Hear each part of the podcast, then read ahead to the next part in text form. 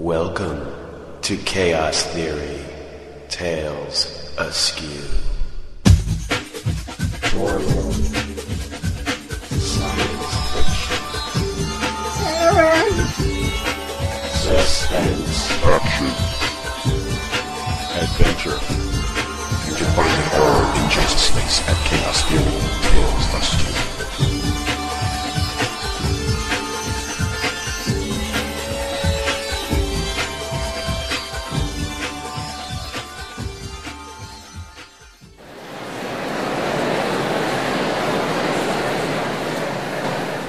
This is part three of the short story Fear of a Blue Goo Planet by David Tallerman, as regaled to us by the Chaotic Centurion.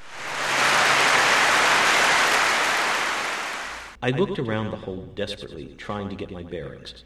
What with the wreckage and the sick green light and my fear, the inside of the shuttle seemed just as alien as the planet outside. There was a door over to one side, and I leapt through it, lashing out at a button marked lock. The door slammed shut behind me, and an instant later I was in darkness, too pitch black for my helmet to do anything about. I stumbled over something, fell hard against the metal wall, and realized where I was. I'd just sealed myself in the cargo bay's toilet. Things were fairly crazy for the next few minutes. I sat on the can with my arms wrapped around my head, with nothing but blackness to see, trying not to hear the sounds coming from outside the muffled shrieks, fists banging over and over against the door. I started laughing because it all seemed too ridiculous, and then I started crying for the same reason. After a while, I realized that the noises had stopped, but I didn't take my hands off my ears. I tried not to think about the fact that my life had come down to a choice between sitting there till I suffocated or starved, or opening the door and facing what was outside. I tried not to think about anything much, and I was doing a pretty good job of it until something caught my attention. It took a moment for me to realize that it was the sampler beeping and flashing to tell me that it had finished its analysis. That brought me back to my senses. I guess to do my job, you have to be basically more curious than you are afraid.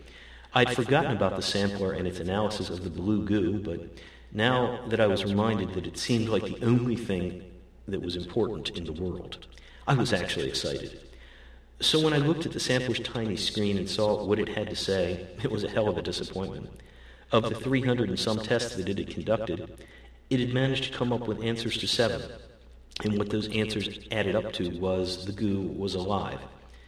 Everything else, did it eat? Did it reproduce or respire? Was it carbon based? Was it intelligent? Was it animal, mineral, vegetable? Anything else brought back the same reply over and over inconclusive. Even science, it seemed, had abandoned me. I started laughing again, I cried some more, and then finally I fell asleep.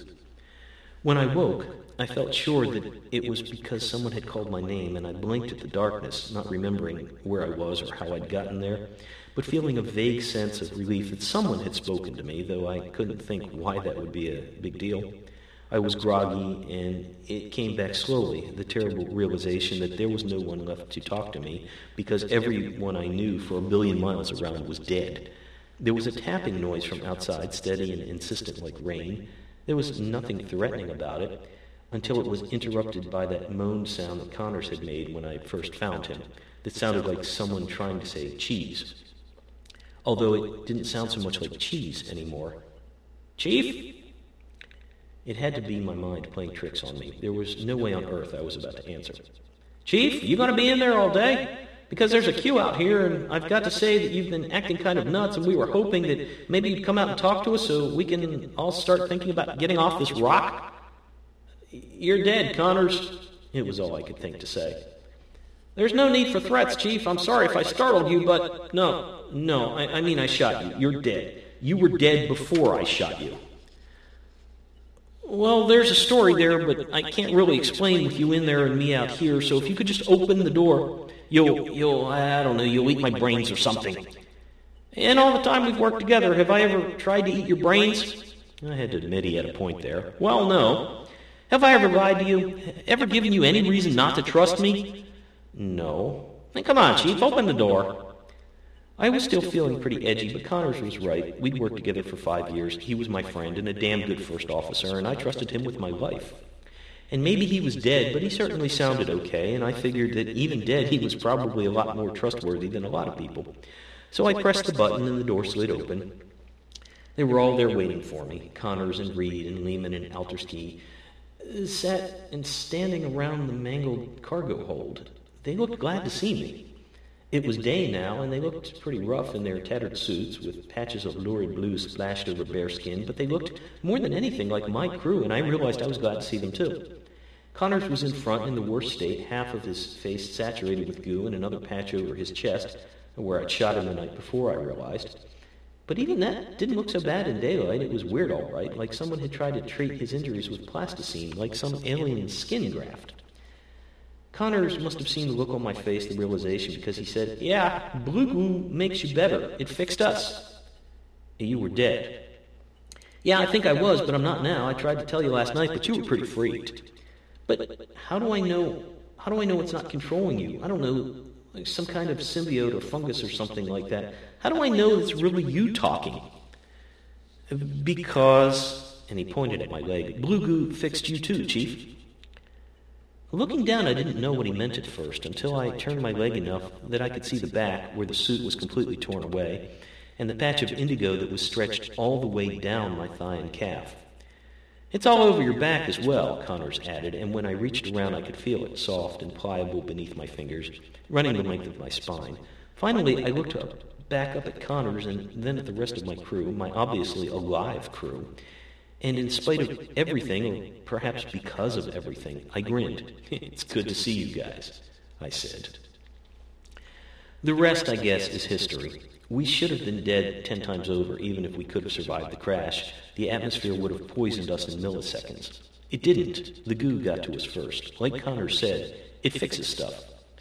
It started us working again. It mended our injuries. It adapted our lungs so that we could breathe an alien atmosphere.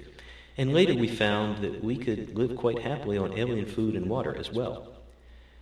The rescue crew that eventually turned up a month after our crash landing found us hale and hearty and damn sight healthier than we'd ever been before. That didn't stop them from keeping us in quarantine for the next year and a half as every conceivable test and analysis conducted on us, on the goo, and on other flora and fauna from the planet. It seemed too good to be true, an organism that repaired organic tissue, a purely altruistic life form with no other agenda than to keep other living things living. They could see that it opened up boundless possibilities, the least of which was a cure for all known sickness, the most the possibility of immortality. Over a year and a half, they could find no side effect whatsoever, nothing to suggest that it was in any way harmful, and at the highest levels, they debated what to do with our discovery and what to do with us. Was it too great a risk to release blue goo into the public?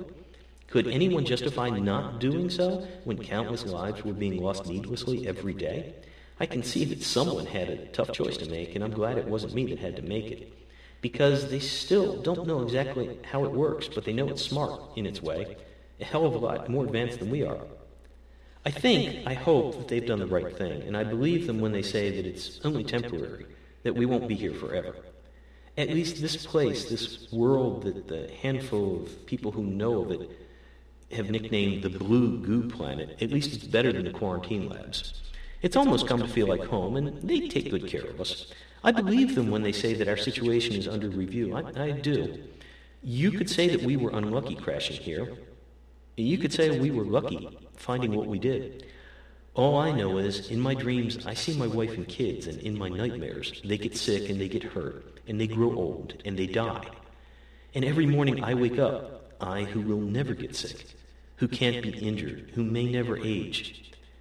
Every morning I wake up here without them.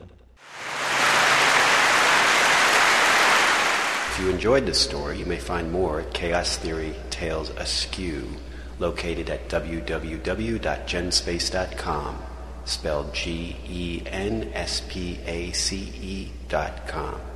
Just click the top eyeball. You'll know what I mean.